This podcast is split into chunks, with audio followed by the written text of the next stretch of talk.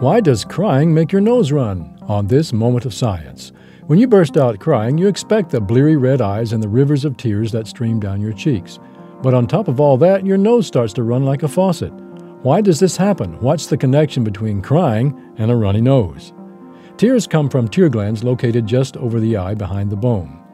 As tears rinse down over your eye, they collect at the rims of your lower eyelids, where some may overflow and stream down your cheeks.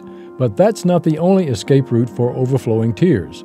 If you look very closely at the inside of your eyelid, right near your nose, you'll see a tiny little hole. You might need to gently pull your eyelid down to see it because it's on the inner edge of the eyelid, resting against the eye.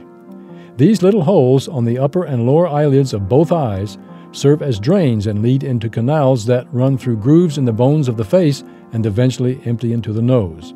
Even when you're not crying, some of the normal everyday tears that moisten and clean your eyes drain out through this secret passageway into the nose, but it's such a small amount that we don't notice it. When the tears really start to gush, however, this unnoticeable trickle turns into a river. As the tears make their way down through the nose, they moisten and loosen other secretions on the way, and that's when you reach for a tissue. This moment of science came from Indiana University with underwriting from the Office of the Chancellor and textillery weavers of Bloomington, Indiana, creating handwoven throws, pillows, and accessories for America's homes since 1979. Today's program was prepared by Amy Broe with help from Tony Mesher in the Medical Sciences program.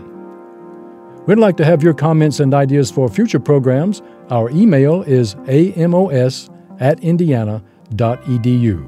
For a moment of science, I'm Don Glass.